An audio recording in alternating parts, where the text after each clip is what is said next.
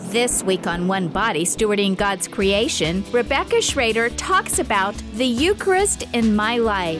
One body, one body, stewarding God's creation. One. Rebecca is being interviewed by Divine Mercy Radio's on air host, Kelly Roper. One body, stewarding God's creation. We have Rebecca Schroeder who is here, and she's going to talk about the Eucharist in my life. So, by way of introduction, Rebecca is a senior, and she is a familiar name at Thomas More Prep Marian High School, frequently receiving academic honors such as a commended scholar in the 2023 National Merit Scholarship Program and named to the National Honor Society. She is the oldest of nine children born to Gordon and Mary Schroeder. So thank you for being here. Oh, it's good to be here. Excellent, excellent. So, so let, let's just jump right into this. Um, when and how did you develop a devotion to the Holy Eucharist? You state the Eucharist in my life. I almost said the Eucharist is my life, right? and, and, and that would have been pretty accurate too, right? So, so um, when and how did you develop that devotion to the Holy Eucharist?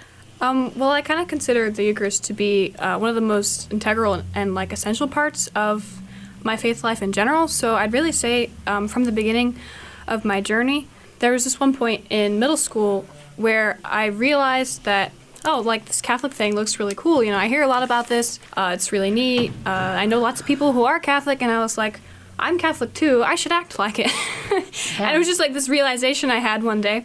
And so that's kind of where I started. I started reading the Gospels and paying more attention in Mass. And um, it's really just grown from there. I've um, kind of fallen in love with um, the Catholic faith and specifically the Eucharist. It's just really beautiful. And like as I've grown and gone through high school and stuff, I've learned that being a broken human is uh, very frustrating. I often disappoint myself and others. Sometimes I have a lack of self-control, ruled my by des- ruled by my desires. Like, and it's been very it's very frustrating, but like um, a good revelation, right? I want to be able to control things that I don't have to worry about messing up. But with the Eucharist, it doesn't it's not it doesn't matter anymore because Jesus is like my superpower. I can do all things through Christ who strengthens me, and he does. When you come to him and when you surrender to him that control, and I just think that's wonderful, and that's really why I love the Eucharist. If and I know that even though I pray regularly and I go to mass as often as I can, I'm still going to fail sometimes, and that just goes to show that I need to continue to surrender that control and continue to work on letting go of those things that um, don't really matter. And uh, at this specific point in my journey, I'm coming to realize that part of my love for the Eucharist and the faith has been more need based, like I'm broken and I need Jesus. But I've come to also, in some ways, fall in love with Christ for who he is. He's so kind and he's so wonderful, and it's just so awesome the way he comes to us. And so I'm learning to love him more for who he is and less for who I'm not. One thing that really cemented how important the Eucharist is in my life was uh, during COVID when we couldn't go to Mass. Before then, I'd always thought, well, maybe there was always this doubt in the back of my head, like maybe this peace and this joy that I feel when I receive the Eucharist and when I go to Mass and when I pray is just some sort of placebo or some trick that I have convinced myself to feel good in this way. But over over the course of the quarantine, there was just this this ache inside of me. I just felt empty. I was literally hungry for the Eucharist, and um, it really just showed me that no, this is something that really matters to me. This does have an impact on my life, and it really it really does matter. And since then, I've really dove in. That hunger just drove me to find new ways to enter more deeply into the sacrament. I started receiving uh, on the tongue while kneeling, just to help my physical human self understand the reverence Yeah. of the spirituality of it. Uh, I've also started veiling, and uh, I didn't write down a question, but I was gonna talk about that next. I was talk about just the uh, like I guess would be theology behind um, veiling and um, how it's affected my life. And, and let's let's uh, let's stop for just a minute, you know, and, and and really, you know, take these one at a time because because I love, you know, the fact that, that you're you know you're sharing that uh, you know you are receiving on the tongue instead of of in the hand. And uh, what was the other thing before the veiling? There was two things right there, and then the veiling maybe. Oh, and Um, just receiving kneeling too. Kneeling, kneeling, Mm-hmm. Love that. So let, let's take them one at a time. Let's go ahead and, and kind of talk about a little bit about. You know, we'll start with kneeling. You know, Mm-hmm. why why do you choose to kneel? What's what's the reason for that? When you receive the blessed sacrament, you choose instead of instead of going forward and standing, you choose to kneel. I um, feel like it helps, like I said, um, we're physical beings, and so sometimes understanding the significance of spiritual things can be difficult, and so physical signs help us to understand deeper realities. And so kneeling for me, it always puts the host above me, right? I'm in submission to Jesus who is above me, and um, it's just a way that I can honor him when I receive him. So that's why I kneel. Um, I, of course, sometimes that can be difficult because I like to wear skirts to mass, and so um, if I'm worried that I'm gonna like trip somebody up, I won't do it because Yeah. Jesus knows, or like the phys- he He became man. He knows Yeah, the physicality. He knows how Yeah, those things can be difficult, but yeah. um, I like to do it when I can. Kneeling to the king too. that's that's yeah. a historical fact, Yeah, right? You uh-huh. know, and he is the king. He's Uh-huh. the, the king of, of every one of us. So Yeah. so what a what a beautiful action that is, and a, and a great witness. Or is it common, or is it something that, that's unusual? I don't really see it a lot. Um, I know one or two people who also will receive kneeling, but it's not as common.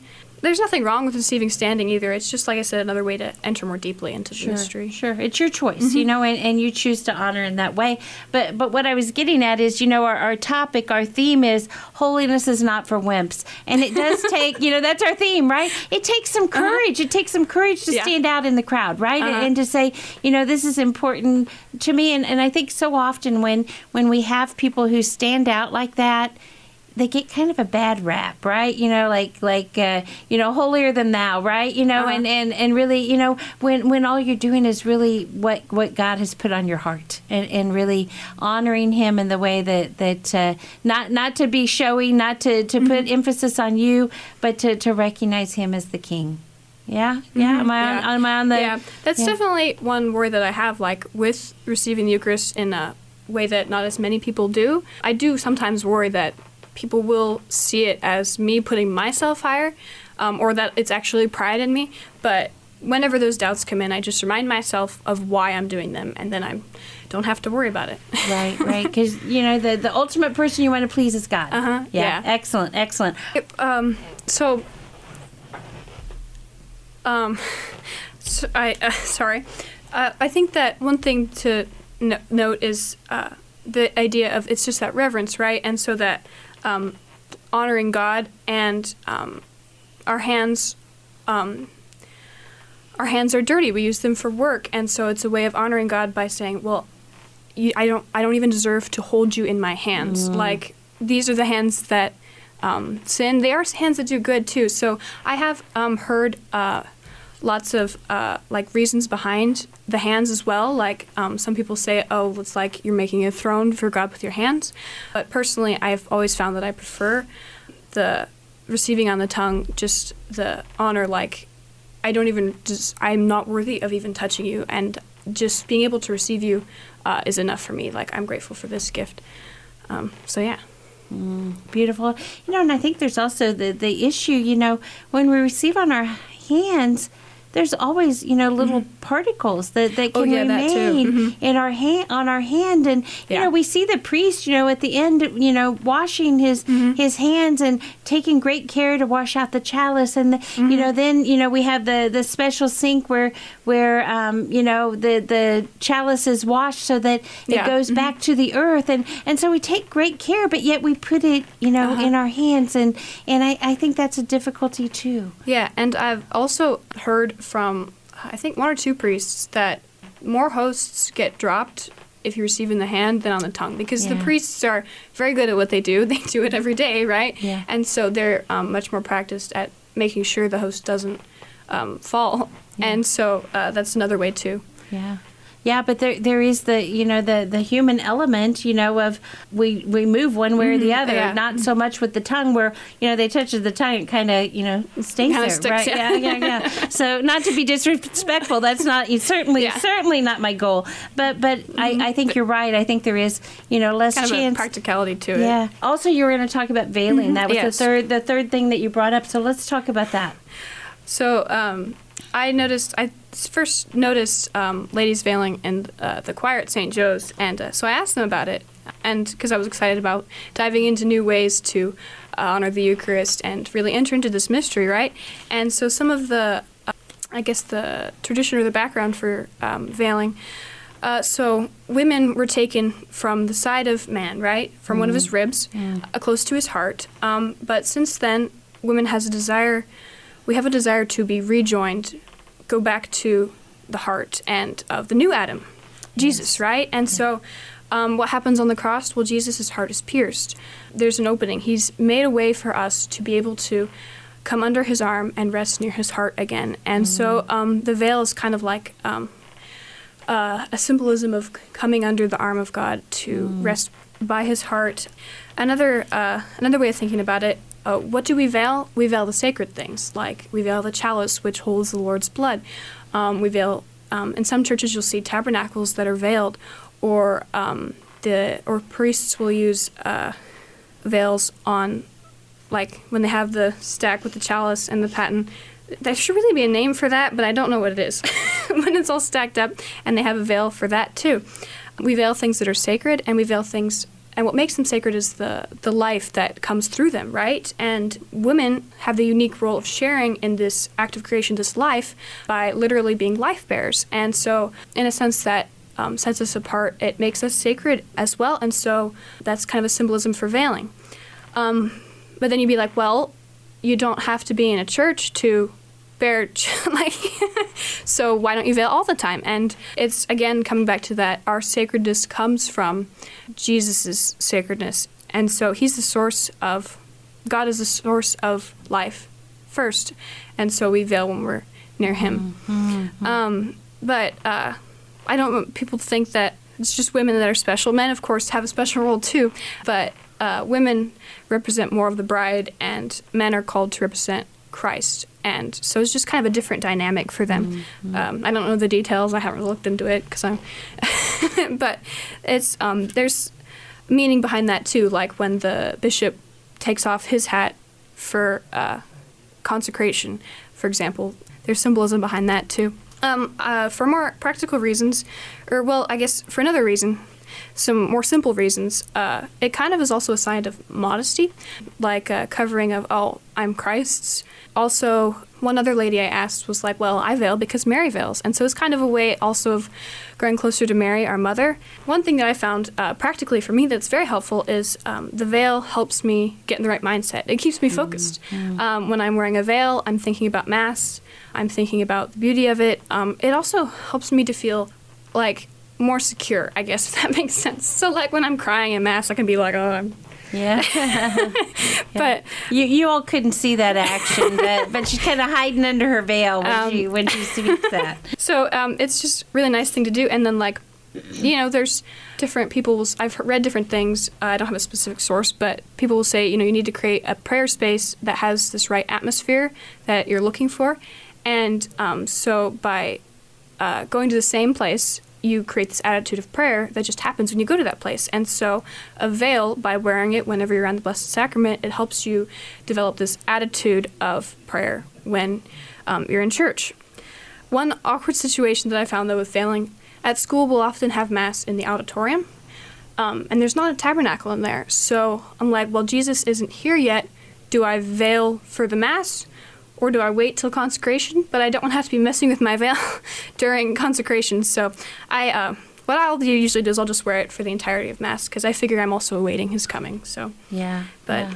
yeah. it's been a really cool way to just help me to focus in and um, uh, recognize the reverence and the solemnity of it. Um, So yeah, Yeah, that's beautiful. And and again, we go back to you know what we were talking about earlier is you know that that you're doing this as a as a personal preference because it brings you closer to Christ and keeps you more focused. I mm-hmm. think was what was your word. And and you know sure you know i'm mm-hmm. sure that there's people out there that are that are you know you know thinking holier than thou like we talked about with the the kneeling. Mm-hmm. Um, but you know you do it for god. You don't do it Yeah. for them right? Yeah, if, and I mean, if they're not going to come up to me and talk to me about it, then I'm like, what am I going to be able to do about it? Like, Right. this is how I'm choosing to reverence God, and um, if someone else has a problem with that, I would be happy to talk to them about it. But if they're not, if so, I, that's how I just let it go. Um, this is about focusing on God, and that's enough. Excellent love it love it We need to take a short break right now, but stay tuned to One Body Stewarding God's Creation. We'll be right back with more about the Eucharist in my life with Rebecca Schrader. body, one body, one body, stewarding God's creation. We're back on One Body Stewarding God's Creation.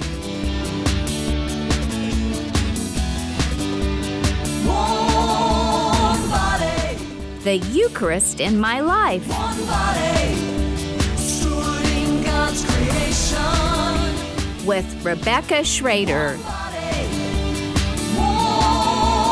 body, Kelly Roper conducts the interview. one body, stewarding God's creation. So let's go a little bit further. So I think we covered all the things that, that you had mentioned there. So um, it's it's said that the angels are jealous that we receive the body and blood of Jesus Christ. So so talk a little bit about that to me. Okay, so ain't, we would think that seems odd, right? Because angels are in the presence of God, worshiping for all of eternity, right? And being able to spend eternity praising God and is literally heaven. Like, that's literally one of the best things ever. But at the end of the day, nothing can compare to the very person of Jesus coming to reside in the core of your being. Um, we have something better than the angels because God is inside of us. Um, so while we may not be able to be in heaven while we're on earth, it's like heaven comes down to us to reside in us. So, yeah. Love that. Okay. So in your opinion, why has the bishops declared a Eucharist revival and and how can that actually be proclaimed within our Catholic Church? So, you know, before we we talk about that, some people may not know about the Eucharistic revival. So, can you talk to us just a little bit about the Eucharist revival and and then we'll go into that that that question. Um, sure. So I think it's just like um, trying to re-spark like passion for the Eucharist and spread awareness of what the Eucharist actually is, because a lot of people don't realize what the Church teaches on this, or don't or choose not to believe it themselves. Yeah. So, yeah. Okay. All right. And and so let's go ahead and talk about how. Um, okay. So so you basically did that. So the the revival is very important, and and how can that revival be proclaimed within our Catholic Church? Okay, so the Eucharist is obviously the source and summit of our faith. Without that, it lacks a lot of meaning. So I think that the reason why I think the Eucharistic revival is a response to like people leaving the Catholic faith or numbers dropping because the thing is what really sets us apart from other Christian r- denominations is our teaching on the Eucharist. That's like the main thing. Like we have other things like the saints and stuff, but the Eucharist is the biggest issue. And so I think it's important for people to understand. I think that's why it's the Eucharistic revival because it's important for people to understand what it means. Because it's like if it's just a symbol, where's the fulfillment in that? It makes God even more distant. He's just given us a symbol, like we already have symbols He's given us. This is just another thing.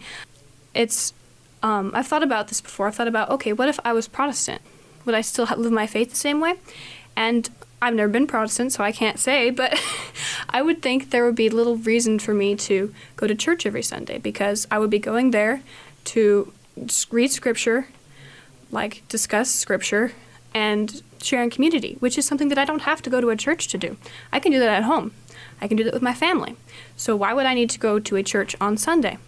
The Eucharist though, as it is taught by the church, shows a loving God who is willing to go to extreme measures to reach us. Every Mass is a miracle because God makes himself fully present to us. That's why it's worth going to church every Sunday, or even during the week too. Like I would go every day if if I, being a student wasn't so time consuming. it's it's so beautiful and amazing that God comes to us in this way, in, in this He who is so high above all other things. He's above the angels, He's above everything. He's so much more powerful and so much more awesome, and yet He comes down to earth to take on the shape of bread and wine, and that is truly wonderful. And so, the Eucharist, that's why the Eucharist is going to be what really brings the church back together. As for how to go about reviving this understanding of the Eucharist, I think just providing more opportunities for witness and for learning. Because, like I said, a lot of people just don't know this is what the church teaches. I Googled um, some statistics, and according to Pew Research, dot, is that dot org? I think it's dot org. 43% of Catholics believe the church teaches that the Eucharist is a symbol.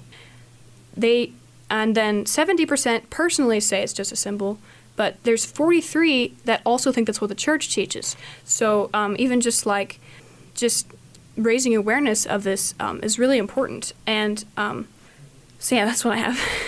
All right, excellent. You know, and and you know, we we talk often, you know, about the about the importance of the Eucharist, and and uh, you know, Father Father Nick Parker. This one really was Father Nick Parker talked about the liturgy of bread and circuses, and and then the the the true the true liturgy and what does it look like and you know he talked about how you know when we go we are giving we're the emphasis on is on give not get and and to to really you know recognize the the true gift that we have in, in our Catholic faith in the Blessed Sacrament and and you know you you make a good point that you know there's you know we can do all of the things that the Protestant churches are doing. We can do at home. Um, that's a really good point. You know, the other point is that this is what Jesus told us to do. If you mm-hmm. read the the bread of life discourse, Yeah. John mm-hmm. 6, you know, you can see he says, You must eat my flesh, you must drink my blood.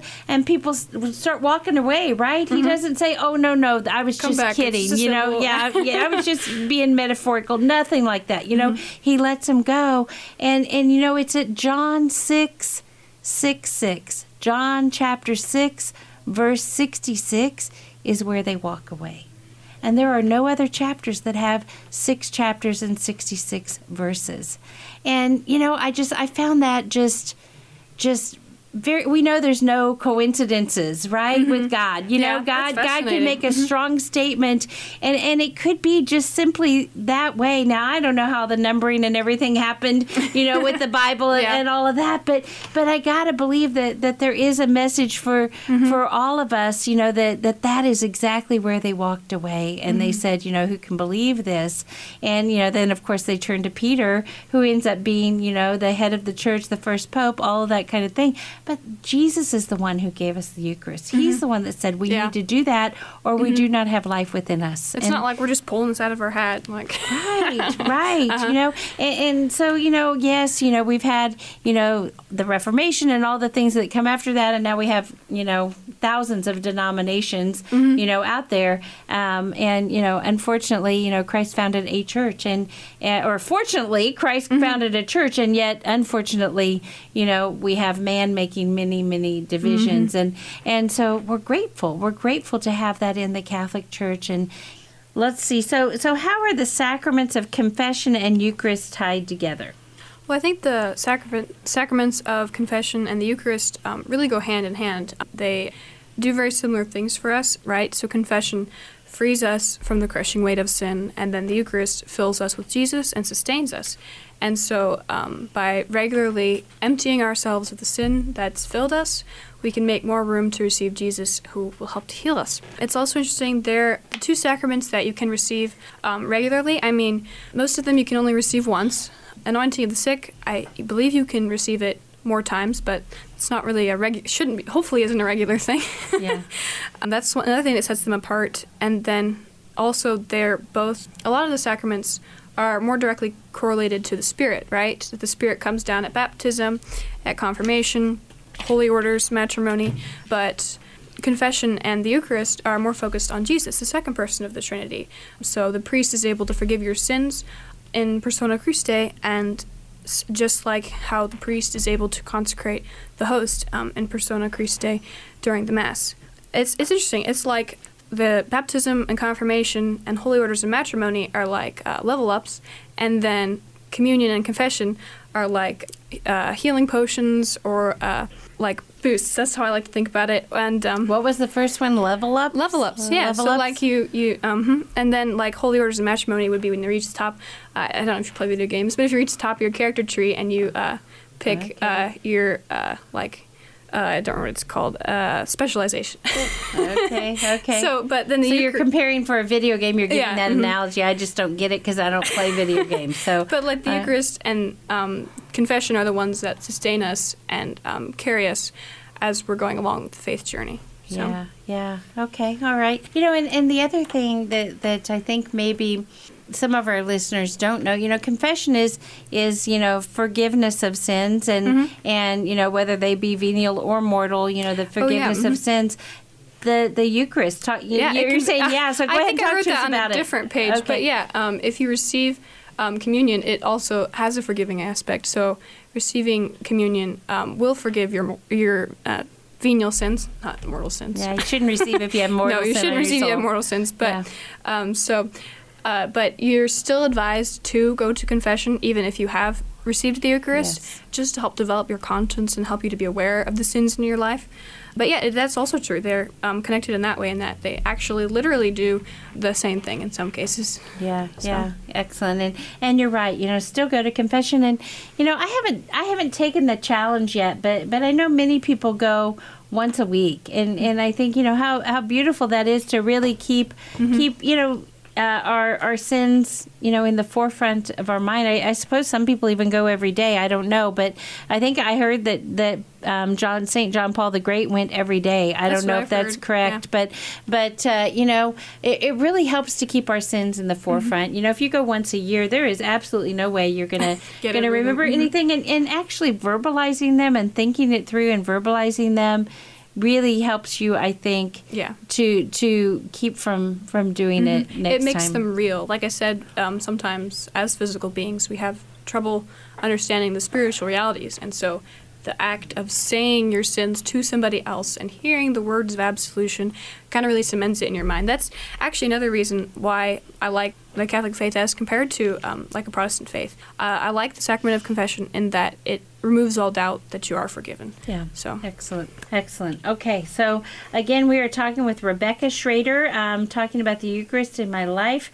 And uh, what a joy it is to have such a young person who is, is so faithful. You know, we're, we're seeing just this um, bombardment on our, our youth, you know, so much confusion, so much people, so many young people leaving the church, and, and uh, to, to really see you being courageous in, in your faith. You know what a blessing. And uh, the eucharist in my life i asked you about your brothers and sisters. So so how do you teach them? So um, I uh, looked to the example my parents set for me. Um, my mom, uh, I was homeschooled up until high school, and so uh, I've seen. My mom has been a constant witness in my life um, of a good Catholic person. Her devotion, her constant striving to grow in holiness, um, is just awesome and really inspiring. And I think that she um, really helped me to fall in love with my faith just by her example, her eagerness to share, and her dedication. And so when I um, interact with my siblings, I just try and also be the kind of witness my mom was for me. So I won't hide my prayer life with my siblings, like, oh, can't play right now. I missed my prayer time this morning. I'll invite them to pray with me. Um, I'll answer their questions. Um, they love asking me questions, and I love to like wonder with them on all these different thoughts, like. Uh, we talked about like purgatory before, or like, um, or they'll ask me questions like last night. Uh, my sister's like, you know, Paul is really, really annoying, and I'm like, yeah, but when you wake up in the morning, he's still your friend, and that's what that's what makes a family. Is you still love him even though he's annoying, and um, just conversations like that. And so I think that's um, just being a witness is what's important with relating with anybody. It doesn't even have to be family members, but just showing them what how my faith life is um, can help inspire them. Excellent. Well, I, I hate to say it, but but we've we've chatted um, our full hour, and uh, what a beautiful amount of information that you've been able to, to share with our listeners. And I really commend you. I commend your parents um, for for the the good job that they are doing with you, and and for your response to the Blessed Sacrament. I hope you'll come back again because it, it was really great and we didn't make it through all the questions, partly because I talked too much. So um, it truly is a, a beautiful subject, and, and thank you, thank you, thank you for, for sharing with us. Thanks for tuning into One Body Stewarding God's Creation. If you are a business or service that can underwrite this One Body show, please know your underwriting will run three times during the show, which runs five times per week. On all five stations reaching along I 70 from Junction City to the Colorado border, the cost is a mere 250 per month. Interested? Give us a call 785 621 4110. You're listening to the network of stations of Divine Mercy Radio. If today you hear his voice, harden not your hearts. One body, stewarding God's creation.